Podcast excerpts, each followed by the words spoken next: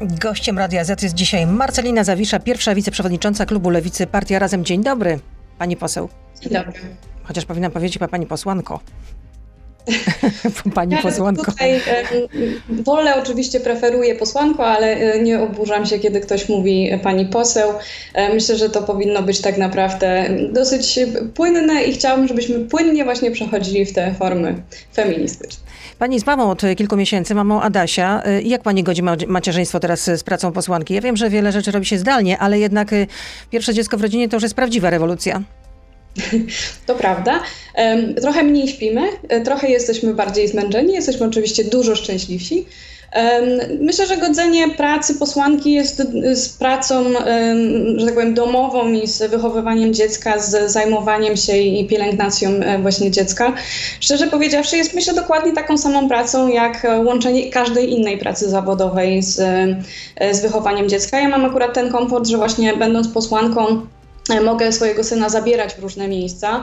Gdybym pracowała na przykład na kasie albo jako pielęgniarka, to pewnie nie miałabym takiej możliwości, w związku z czym myślę, że tutaj mam nawet, że tak powiem, bardziej komfortową sytuację niż większość Polek, więc oczywiście absolutnie nie narzekam.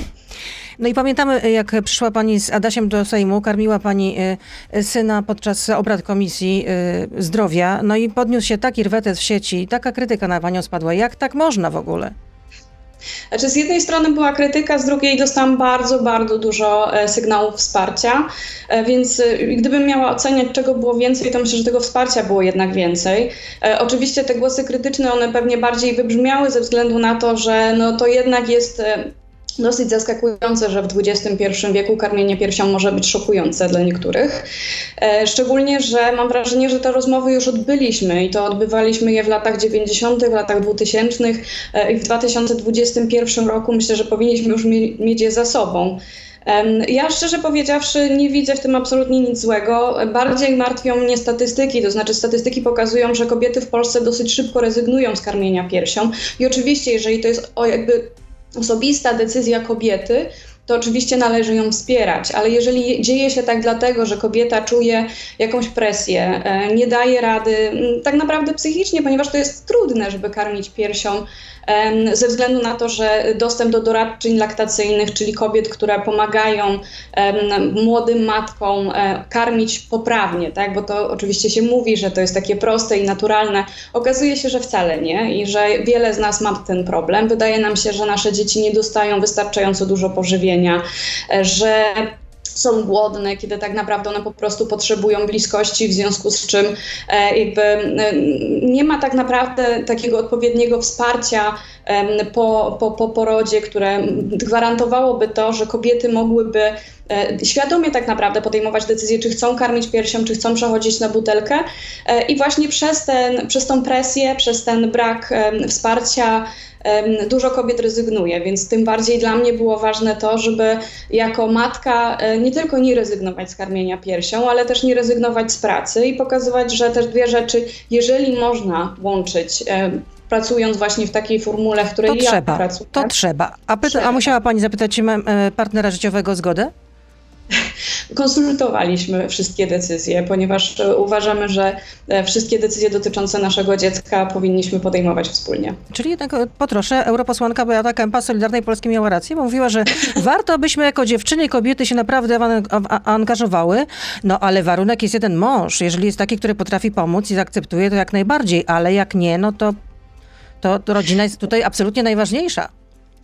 Nie, nie, myślę, że pani posłance chodziło o coś zupełnie innego, o to, że kobiety nie powinny się angażować politycznie, jeżeli nie dostaną zgody męża. I to jest moim zdaniem coś nie tylko skandalicznego, e, oburzającego, ale coś, co w ogóle nie powinno padać w XXI wieku, biorąc pod uwagę, że no jednak dążymy do tego, żeby mieć dużo większą reprezentację kobiet w polityce i że kobiety w polityce już i tak mają, nie tylko w polityce, w ogóle mają gorzej, tak? Znaczy mają gorzej na rynku pracy, mają gorzej, e, jeżeli chodzi o e, karierę naukową, jeżeli chodzi właśnie o e, politykę, ale także jeżeli chodzi o takie, takie jakby prace, które są nam niezbędne do tego, żeby funkcjonować jako społeczeństwo. I o tym jeszcze porozmawiamy w części radiowej, natomiast chciałabym jeszcze w, czę- znaczy w części pozaradiowej, natomiast w części radiowej chciałabym jeszcze zapytać o ten projekt, który dzisiaj składacie jako lewica, że trzeba zmienić definicję gwałtu. Dlaczego trzeba zmienić definicję gwałtu?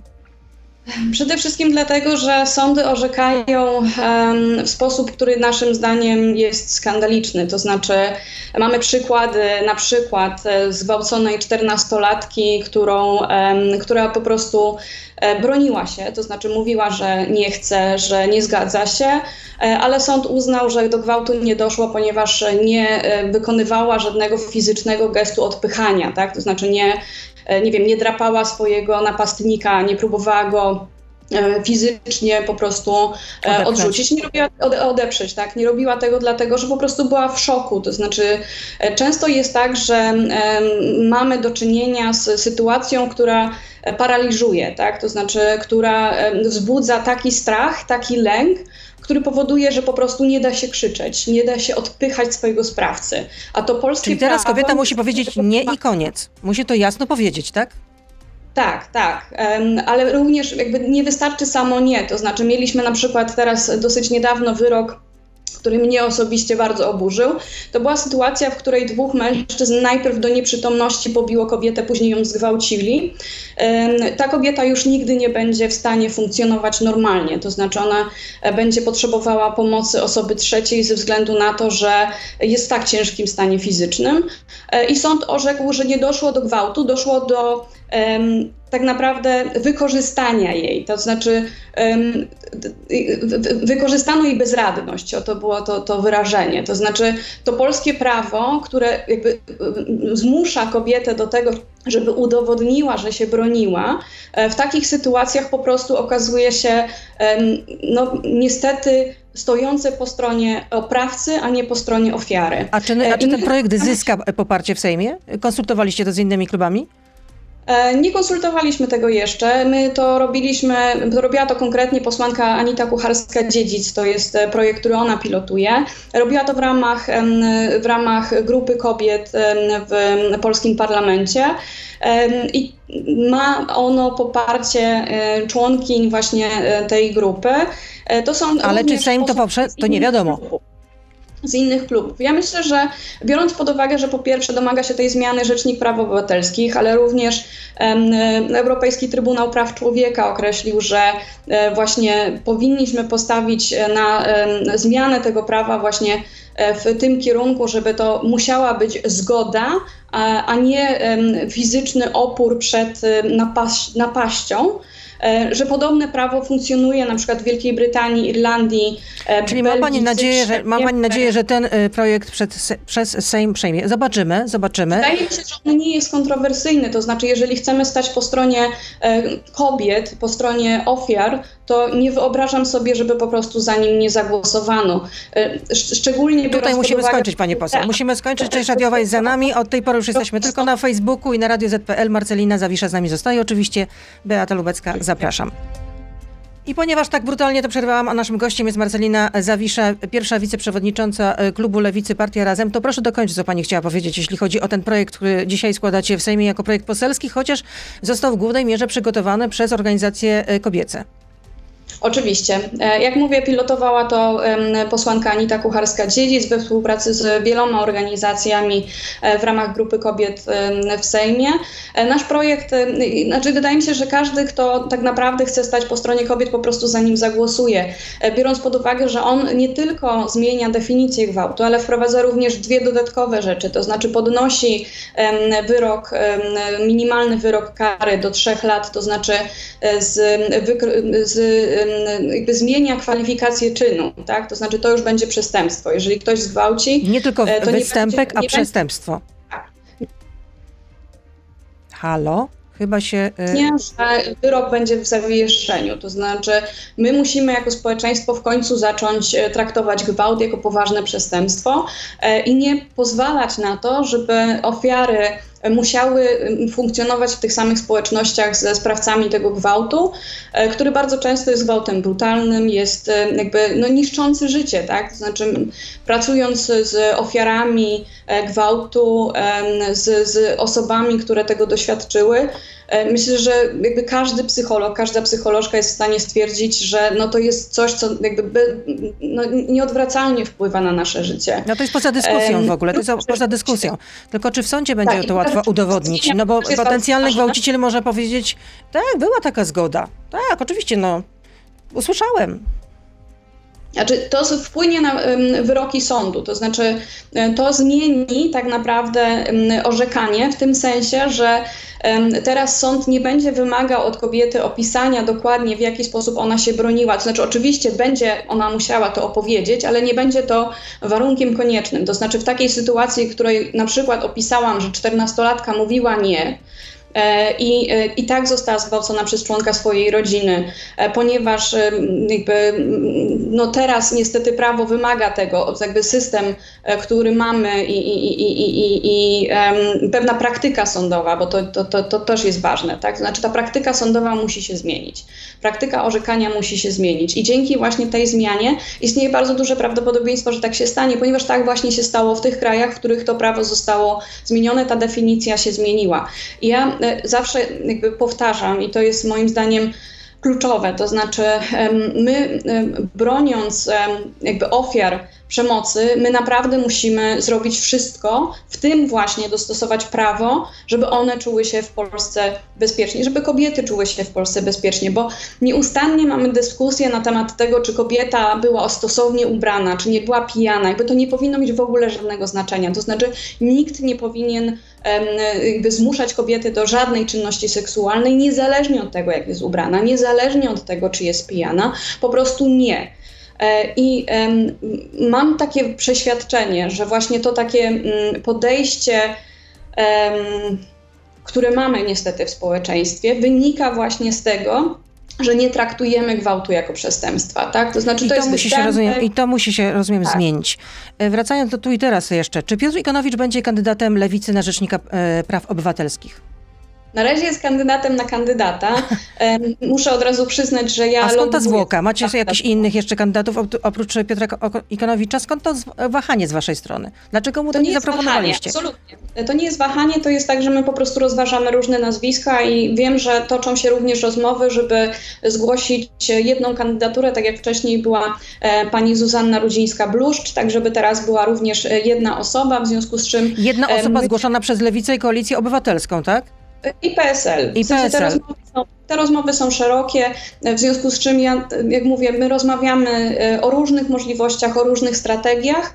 E, ja nie ukrywam, że chciałabym, żebyśmy zgłosili Piotra Ikonowicza ze względu właśnie na to, e, jak, jak stawia on kwestię praw człowieka. Ale to, to znaczy, znaczy, że jest jakiś opór ze strony, nie wiem, czy to PSL-u, czy Koalicji Obywatelskiej, że to właśnie, przecież PSL ma swojego kandydata, Roberta Gwiazdowskiego. To jest kwestia po prostu, to, to jest kwestia po prostu czasu, to znaczy rozmów. Do tej pory chyba odbyły się dwa spotkania, wiem, że jeszcze kolejne są planowane, więc to nie jest absolutnie żadna kwestia oporu, to jest kwestia po prostu tego, że to, to trwa, szczególnie, że e, marszałek Witek nie rozpisała jeszcze jakby kolejnej tury zgłaszania kandydatów na rzecznika, e, więc mamy jeszcze troszeczkę czasu i, i tylko i wyłącznie z tego to wynika. Ja oczywiście muszę wprost powiedzieć, że moim kandydatem jest Piotr Ikonowicz i, i, i chciałabym, żeby został on zgłoszony przez wszystkie formacje, ale czy tak się stanie, no to niestety nie jestem w stanie teraz powiedzieć, czas pokaże. Ale jakie, jakie w takim razie inne nazwiska wchodzą w grę?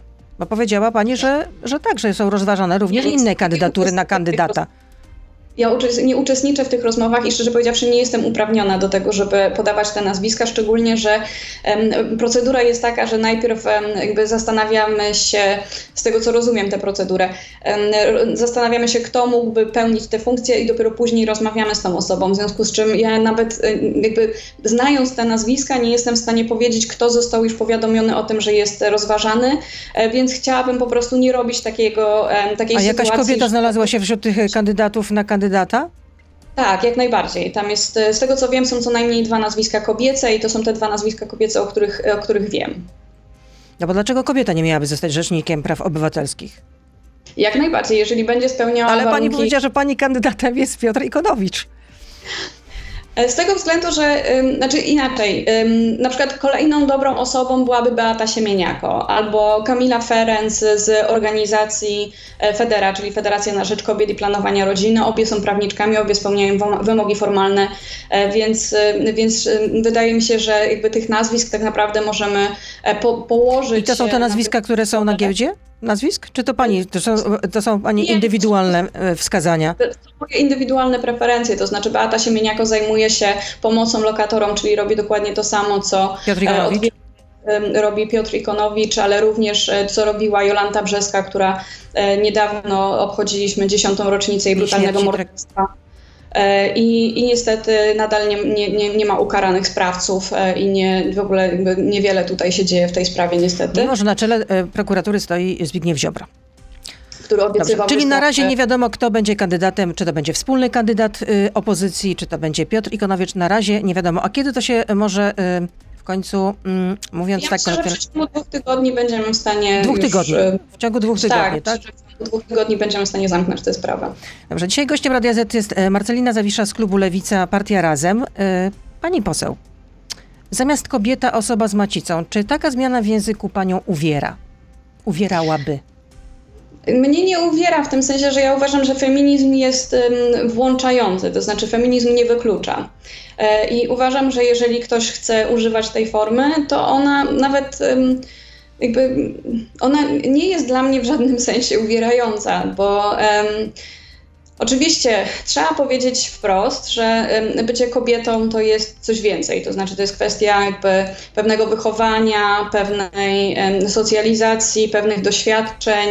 E, I takie myślę, że redukowanie ma na celu tak naprawdę powiedzenie kilku rzeczy. To znaczy, jedną z tych rzeczy jest to, że E, nie tylko kobiety na przykład są w stanie zajść e, w ciążę, w tym sensie, że na przykład mamy osoby trans, które są w stanie również zajść w ciążę i prawo powinno obowiązywać również wobec tych osób, czyli prawo do przerywania ciąży. My to zresztą uwzględniłyśmy w naszym projekcie dotyczącym dotyczącym aborcji, który mamy jako inicjatywa obywatelska z organizacjami takimi jak właśnie Aborcyjny Dream Team czy Federa. Tak, ale czy gdyby kogoś taka zmiana e, uwierała, czy jest transfobiczny? To ja myślę, że to trzeba pytać szczerze powiedziawszy tych środowisk. Znaczy dla mnie. Ale wie pani o czym jest... mówię? No bo rozpętała nie, się awantura o to, że y, y, asystentka pana posła Macieja Koniecznego udzieliła wywiadu wysokich obcasach i powiedziała, że ją to uwiera. Jest feministką, jest działaczką lewicy. Mogę to y, zacytować. Powiedziała, że mam wątpliwości, czy dążenie do zamieniania kobiet na osoby z macicami albo osoby menstruujące to postawa lewicowa. I wiele innych jeszcze mogę tutaj przytoczyć e, cytatów e, z tego wywiadu. Też e, Pani Urszula Kuczyńska mówiła tak, feminizm i równouprawnienie płci są naturalną, lewicową postawą, także w sensie językowym, jednak coś zaczęło mnie uwierać. To samo koleżanki sinolo, sinolożki, przepraszam bardzo, w bardzo różnym wieku, wszystkie lewicujące. Ula, o co tu chodzi, pytało, obserwując awantury dotyczące osób z macicami. Źle im się to kojarzyło, bo jak się jest sinolożką, to widzi się na co dzień, jak propaganda tworzy językiem nową rzeczywistość, a język przestaje rzeczywistość opisywać. Znaczy, ja szczerze powiedziawszy, uważam, że tak jak już powiedziałam na początku, feminizm jest inkluzywny, znaczy on łączy różne nurty, różne... Ale pani przeczytała ten wywiad y, z panią Urszulą Kuczyńską? Fragmenty tego wywiadu, tak, tak, muszę przyznać. No bo że, młodzieżówka waszej partii zabrała głos, y, że oczekuje jednak pewnych konsekwencji. Pani redaktor, znaczy moim zdaniem powinniśmy prowadzić pewną debatę. To znaczy, generalnie, gdzie są granice debaty, gdzie są, um, jakby powinniśmy, i to zresztą zostało zapowiedziane, jakby porozmawiać też z organizacjami, których realnie to dotyczy, tak? To znaczy, ja bym nie chciała tutaj wypowiadać się w imieniu środowiska osób trans ze względu na to, że po prostu jakby nie reprezentuję tego środowiska w tym sensie, że nie jestem jego bezpośrednią przedstawicielką. Dla mnie ważne jest to, żeby realizować postulaty tego środowiska i żeby być jedną z osób, które ten głos środowiska osób trans po prostu będą podnosić, na przykład poprzez to, E, żeby przypominać, że w kadencji e, w 2015 roku, w jeszcze poprzedniej kadencji e, Sejmu, mieliśmy ustawę o uzgodnieniu płci, która została zawetowana przez prezydenta, dokładnie tego samego prezydenta, który mówił, że osoby LGBT to nie są ludzie, która tak naprawdę jakby dawała przestrzeń do tego, żeby no, zmienić prawo z pewnego, z pewnej, pewnego barbarzyństwa jednak do, do, do prawa, które, które no, dawałoby pewien komfort tej tranzycji, to znaczy Obecnie w polskim prawie jest tak, że trzeba pozwać swoje, swoich rodziców, e, żeby móc e, zmienić płeć. I to jest e, coś, co nie powinno mieć miejsca. To znaczy, ja rozumiem, że niektórym rodzicom pewnie można wytłumaczyć, że to jest tylko kwestia formalna, ale dla niektórych to będzie naprawdę potężny cios. Jeżeli ktoś źle żyje ze swoimi rodzicami, to już w ogóle jest tak naprawdę bardzo trudna sytuacja i w chwili, w której polskie prawo wymaga tego od osób trans, tak naprawdę po prostu no, dyskryminuje je w sposób i tak naprawdę jakby upadla w sposób, który naprawdę jest bezsensowny. Czyli rozumiem, że jeśli lewica byłaby współrządząca, to powrócimy do tego projektu. Tak, oczywiście, jak najbardziej. Wydaje mi się, że to jest w ogóle poza dyskusją. E, więc Ale wracam do tej sytuacji, no bo Młodzieżówka e, Partii Razem y, napisała na Twitterze, że jako organizacja stanowcza odcinamy się od transfobicznych wypowiedzi działań Urszuli Kuczyńskiej, wyrażamy zaniepokojenie sytuacją narosłą wobec tej sprawy. Liczymy na szybkie i zdecydowane działania struktur partyjnych. No to co się znaczy, powinno ja... wydarzyć? Bo w obronie ja... pani Urszuli Kuczyńskiej stanęli i y, Adrian Zandberg i także Maciej Konieczny, y, poseł Maciej Konieczny, którego asystentką jest Urszula Kuczyńska. Więc jakie jest Pani zdanie w tej sprawie? Tak, Generalnie zgadzam się mówiącymi, że mi powinny być uczające, ale to oznacza również, że głosy e, takie właśnie jak Urszuli Kuczyńskiej e, powinny być traktowane jako element dyskusji. To znaczy ja nie jestem za tym, żeby... Jest taka, takie coś, co się nazywa kultura jakby kancelowania, to znaczy usuwania z przestrzeni publicznej. E, I chciałabym, żebyśmy bardziej skupili się na tym, żeby jednak tą debatę prowadzić, żeby rozmawiać o tym, kiedy właśnie powinniśmy używać osób z macicami, kiedy jest ok mówić e, kobiety. E, tak jak już powiedziałam, że na przykład, nie wiem, w przypadku naszej ustawy o e, kwestii aborcji, jakby to było dla nas jasne, żeby wpisać osoby w ciąży, tak? To znaczy, żeby prawo po prostu nie wykluczało, ponieważ jest to oczywiste, że że, że, że kwestia tutaj jakby tego, że osoby trans są w stanie zajść w ciążę, nie podlega, nie podlega tutaj w ogóle dyskusji. I teraz e, dla mnie na przykład osobiście bardzo ważne jest to, żeby E, jednak również e, mówić o prawach kobiet, również mówić o e, prawach, tak jak dzisiaj mamy na przykład Dzień Kobiet, tak? Znaczy mamy bardzo dużo problemów, które dotykają kobiet. I teraz ja nie mówię tylko o kobietach, w sensie cis kobietach, czyli tych, które, tych kobiet, które urodziły się kobietami. Mówię o wszystkich osobach, które czują się kobietami, chcą być kobietami i, i, i, i generalnie jakby włączająco, tak? Znaczy mówię kobieta myśląc, e, myśląc szeroko. E, I szczerze powiedziawszy, jakby te problemy dotykają nas niezależnie od tego, czy mieszkamy w dużym mieście, czy w mniejszej miejscowości, e, czy mieszkamy w Polsce, czy mieszkamy w Niemczech. Jest bardzo dużo problemów, które po prostu dotyka nas jako kobiety. Ale nie odpowiedziała Pani ostatecznie na pytanie, czy takie, czy takie stwierdzenia, które padły z ust w wywiadzie Pani Urszuli Kuczyńskiej, to są transfobiczne, czy nie? Nie odpowiedziała Pani na to pytanie. No moim zdaniem nie. Znaczy moim zdaniem mieszczą się one w przestrzeni debaty publicznej e, z tego względu, że właśnie jakby powodują, że jakby zaczynamy rozmawiać na temat tego, kiedy używamy jakich sformułowań, kiedy używamy jakichś stwierdzeń.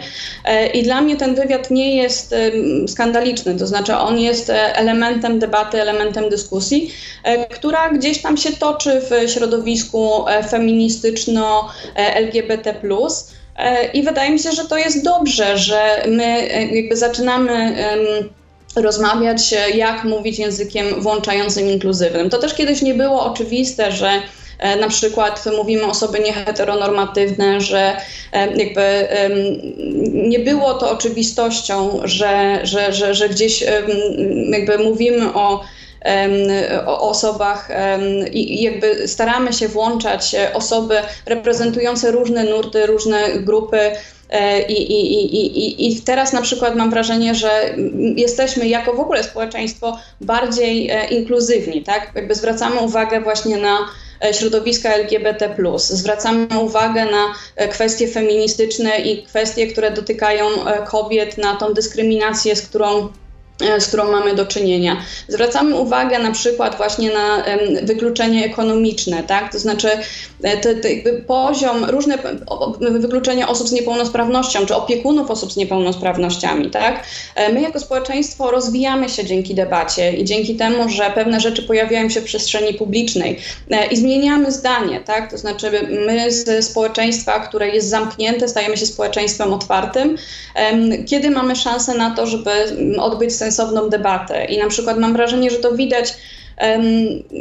Tutaj podam ostatni przykład, mam nadzieję, że, że, że, że dosyć znany, to znaczy e, stosunek do uchodźców, tak? To znaczy, kiedy e, mieliśmy do czynienia z e, taką intensywną machiną szczucia, to jakby stosunek Polek i Polaków do tego, żeby przyjmować uchodźców był negatywny, e, a kiedy emocje opadły i można było po prostu porozmawiać, to okazało się, że tak, jesteśmy skłonni do tego, żeby przyjmować uchodźców. Sytuacja z prawami kobiet i prawem do aborcji. E, kiedy tylko i wyłącznie prawa strona zabierała głos, to poparcie dla liberalizacji prawa do dania kobietom wyboru jakby zmniejszała się w zasadzie z roku na rok. E, od czasu, kiedy pojawiły się e, i to nie tylko mm, jakby inicjatywy, bo inicjatywy były zawsze, ale kiedy te inicjatywy zostały bardzo intensywnie nagłośnione, kiedy pojawił się czarny protest, kiedy pojawiły się dwa projekty Ratujmy Kobiety, pod którym były zbierane podpisy,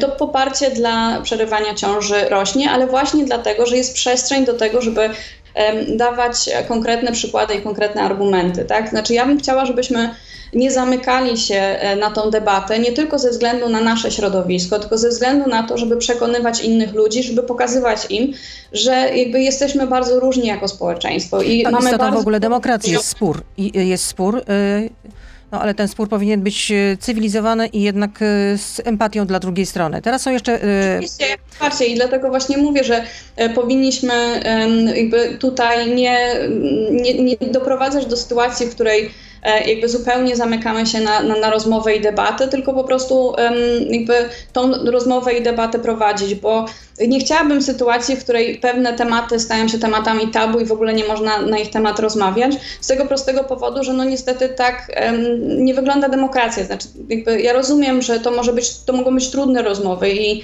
um, i ja rozumiem, że środowiska, um, czy to feministyczne, czy to właśnie osób z niepełnosprawnościami, czy osób LGBT+, e, jakby już mają trochę dosyć tłumaczenia i ja, ja to rozumiem, tak? Tylko, że jeżeli spojrzymy na to, e, jaką do tej pory mieli przestrzeń do tego, żeby przedstawiać swoje e, postulaty, e, no to jakby mm, wydaje mi się, że powinniśmy jednak decydować się na to, żeby tą debatę prowadzić, ze względu właśnie na, na tą zmieniającą się, zmieniającą się przestrzeń. To znaczy ona teraz jest dużo większa, tak? Znaczy mamy dużo bardziej liberalne media, które pozwalają na to, żeby przedstawiać dużo więcej jakby stron te, te, tej demokracji, tak? To znaczy, że to nie jest tylko i wyłącznie kwestia zapraszania nie wiem, heteroseksualnych mężczyzn, tylko e, jeżeli jest temat LGBT,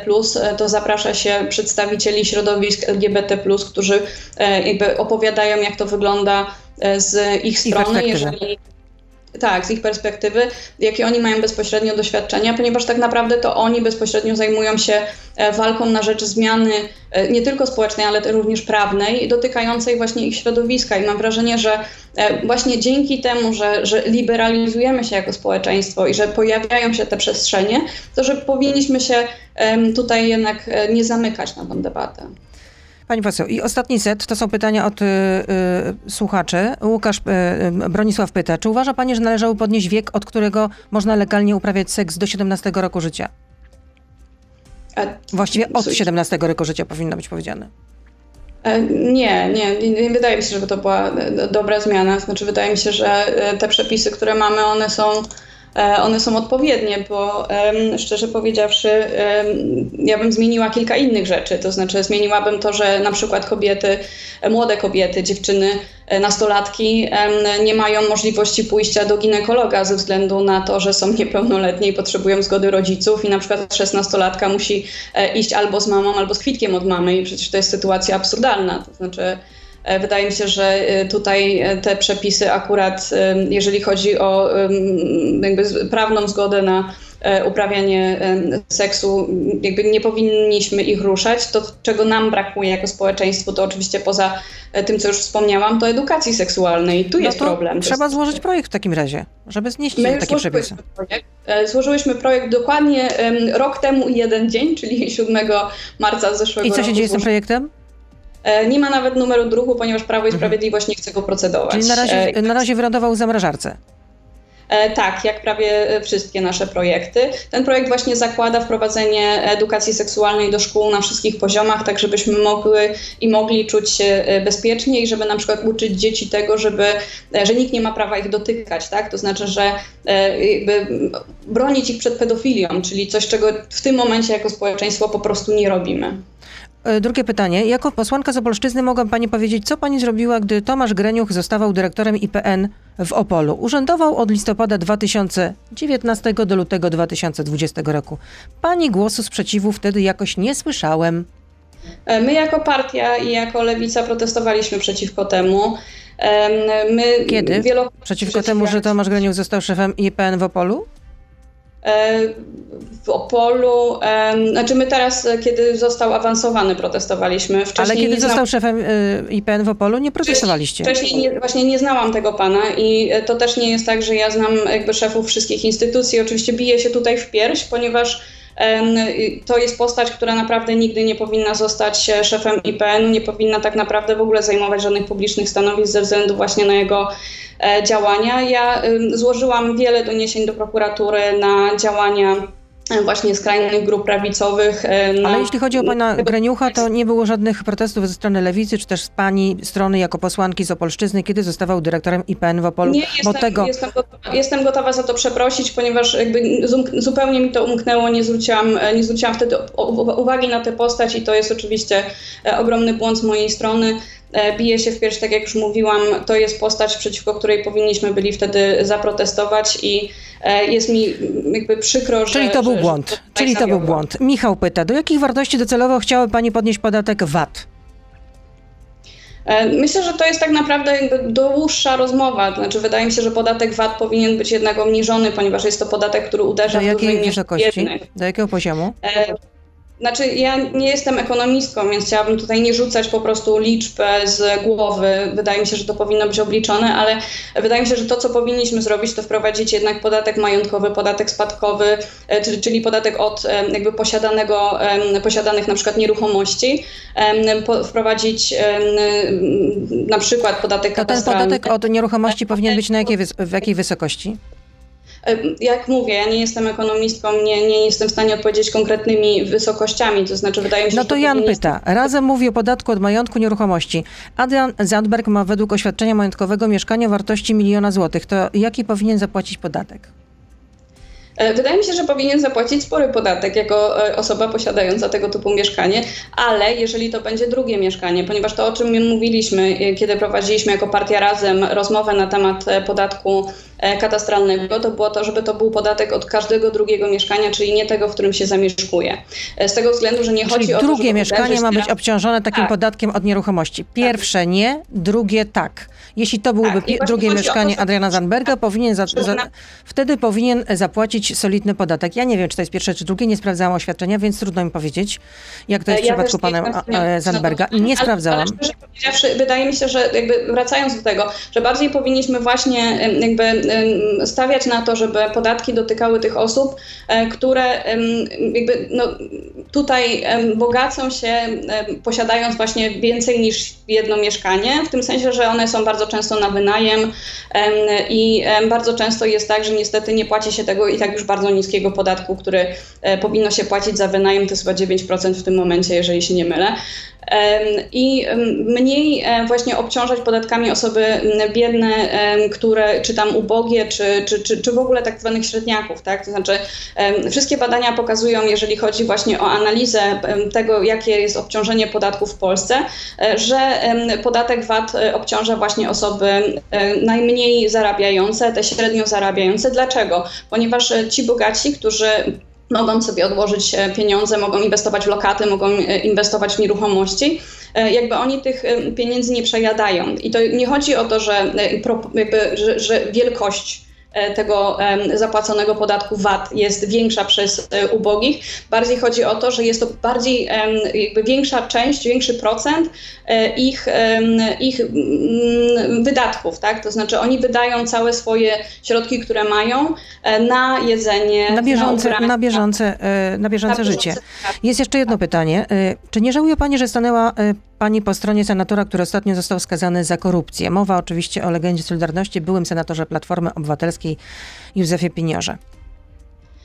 Józef Pinior to też jest legenda Solidarności, w związku z czym nie mając e, informacji, nie wiedząc o takich rzeczach, bo um, ja nie jestem bardzo blisko z Józefem Piniorem, jakby nie mogliśmy wiedzieć e, o tym. Ale zapadł wyrok prawomocny w jego sprawie. Tak, tak, tak, ale um, kiedy protestowaliśmy wspólnie z Józefem Piniorem i domagaliśmy się, bo to było wtedy, kiedy były protesty e, w obronie sądów, w obronie Trybunału Konstytucyjnego, to jakby nie było wiadomo, że tego typu oskarżenia na nim ciążą.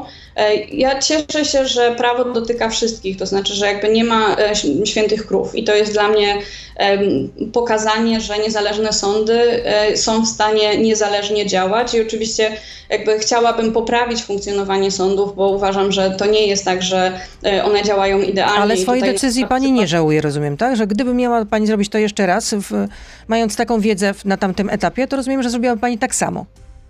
Znaczy, ja wtedy nie miałam tej wiedzy, więc ciężko, ciężko Rozumiem, po prostu... no więc dlatego powiedziałam, że gdyby tak. miała Pani cofnąć czas, dysponując tą wiedzą, którą wtedy Pani miała, a, nie ma, a, nie ma, a teraz jest ta wiedza poszerzona, postąpiła Pani tak, tak samo, tak? Ja bym chciała, żebyśmy jednak nie przekreślali całego dorobku osób, które działały w Solidarności tym, że zachowały się w sposób karygodny i niezgodny z prawem później. E, w tym sensie, że Józef Pinior zawsze będzie pewną legendą Solidarności. Oczywiście ta legenda będzie miała skazę, potężną skazę. E, I ja na przykład nie wyobrażam sobie, szczerze powiedziawszy, jakby współpracy dalszej politycznej z Józefem Piniorem i nie wiem, jakbym się zachowała, gdybym miała możliwość cofnięcia czasu, ale na pewno, szczerze powiedziawszy, jakby Chciałabym, żebyśmy z jednej strony pamiętali o tych jego dokonaniach, a z drugiej strony pamiętali też e, o tym wyroku. E, Ale swojej ocenia... decyzji pani, rozumiem, nie żałuje. Znaczy z tamtego czasu nie. nie. Dobrze. I jeszcze jedno pytanie. Czy jest pani za aborcją w, w szóstym miesiącu ciąży? Pyta kolejny słuchacz. E, tylko i wyłącznie w przypadku zagrożenia życia kobiety i stwierdzenia ciężkich wad płodu. Z tego względu tutaj są dwie rzeczy. Znaczy myślę, że ta pierwsza jest nie dyskutowalna, to znaczy jeżeli zagrożone jest życie i zdrowie kobiety, to jakby zupełnie nie powinniśmy wtedy e, jakby, mm, znaczy to powinna być decyzja kobiety. Jak, jak, jaka jest dalsza procedura e, lekarzy? E, bo znam również takie przypadki, że kobiety po prostu nie chciały ingerencji ze względu właśnie na to, żeby donosić tą ciążę nawet kosztem własnego życia. E, I to zawsze powinna być decyzja, decyzja kobiety i jej najbliższych, jeżeli ona nie jest w stanie podjąć tej decyzji, ponieważ na przykład jest nieprzytomna i, e, i, i, i nie jest w stanie świadomie decydować. E, ale w drugim przypadku, to znaczy kiedy są stwierdzone ciężkie wady płodu, czasami jest tak, że ta diagnostyka jest bardzo późna. E, I czasami jest tak, że jakby my nie mamy takich badań, które dałyby nam możliwość jasnego stwierdzenia, że coś jest nie tak. E, jedynymi badaniami, które mamy, to są te badania USG, które są refundowane. Mamy badania PAPPA, które są tylko i wyłącznie dla kobiet po 35 roku życia, ewentualnie dla kobiet, które mają już wcześniej doświadczenie ciąży no z badaniami razie, no, no to w takim e, razie, rozumiem, że pani zdanie jest takie, że Yy, dopuszczalne jest, tak dopuszczalne, dopuszczalne jest usuwanie ciąży w, w szóstym miesiącu, kiedy zagraża to życiu matki lub... Tak jak jest, tak jak jest w obecnym prawie. Dobrze, to wszystko. Dziękuję bardzo. Marcelina Zawisza, wiceprzewodnicząca, pierwsza wiceprzewodnicząca, nie wiem, czy to ma znaczenie, no ale tak mówię, bo tak jest zapisane na stronie sejmowej. Klubu Lewicy z partii Razem była z nami. Życzę zdrowia nieustająco. Do usłyszenia, do zobaczenia i dobrego dnia. No i wszystkiego dobrego z okazji Dnia Kobiet. No. Nie wiem, czy pani obchodzi to, to, święto, czy nie, ale jest to święto, jakby nie było, międzynarodowe. Dobrego dnia życzę. Ja obchodzę co roku e, i co roku domagam się dokładnie tego samego, to znaczy wyrównania nierówności płacowych, pełnych praw dla kobiet, w tym praw reprodukcyjnych e, i tego, żebyśmy mogły jako kobiety decydować o sobie. Dziękuję bardzo. Dobrego dnia życzę. Kłaniam się. Dziękuję. Gość Radia Z. Codziennie po ósmej w Radiu Z.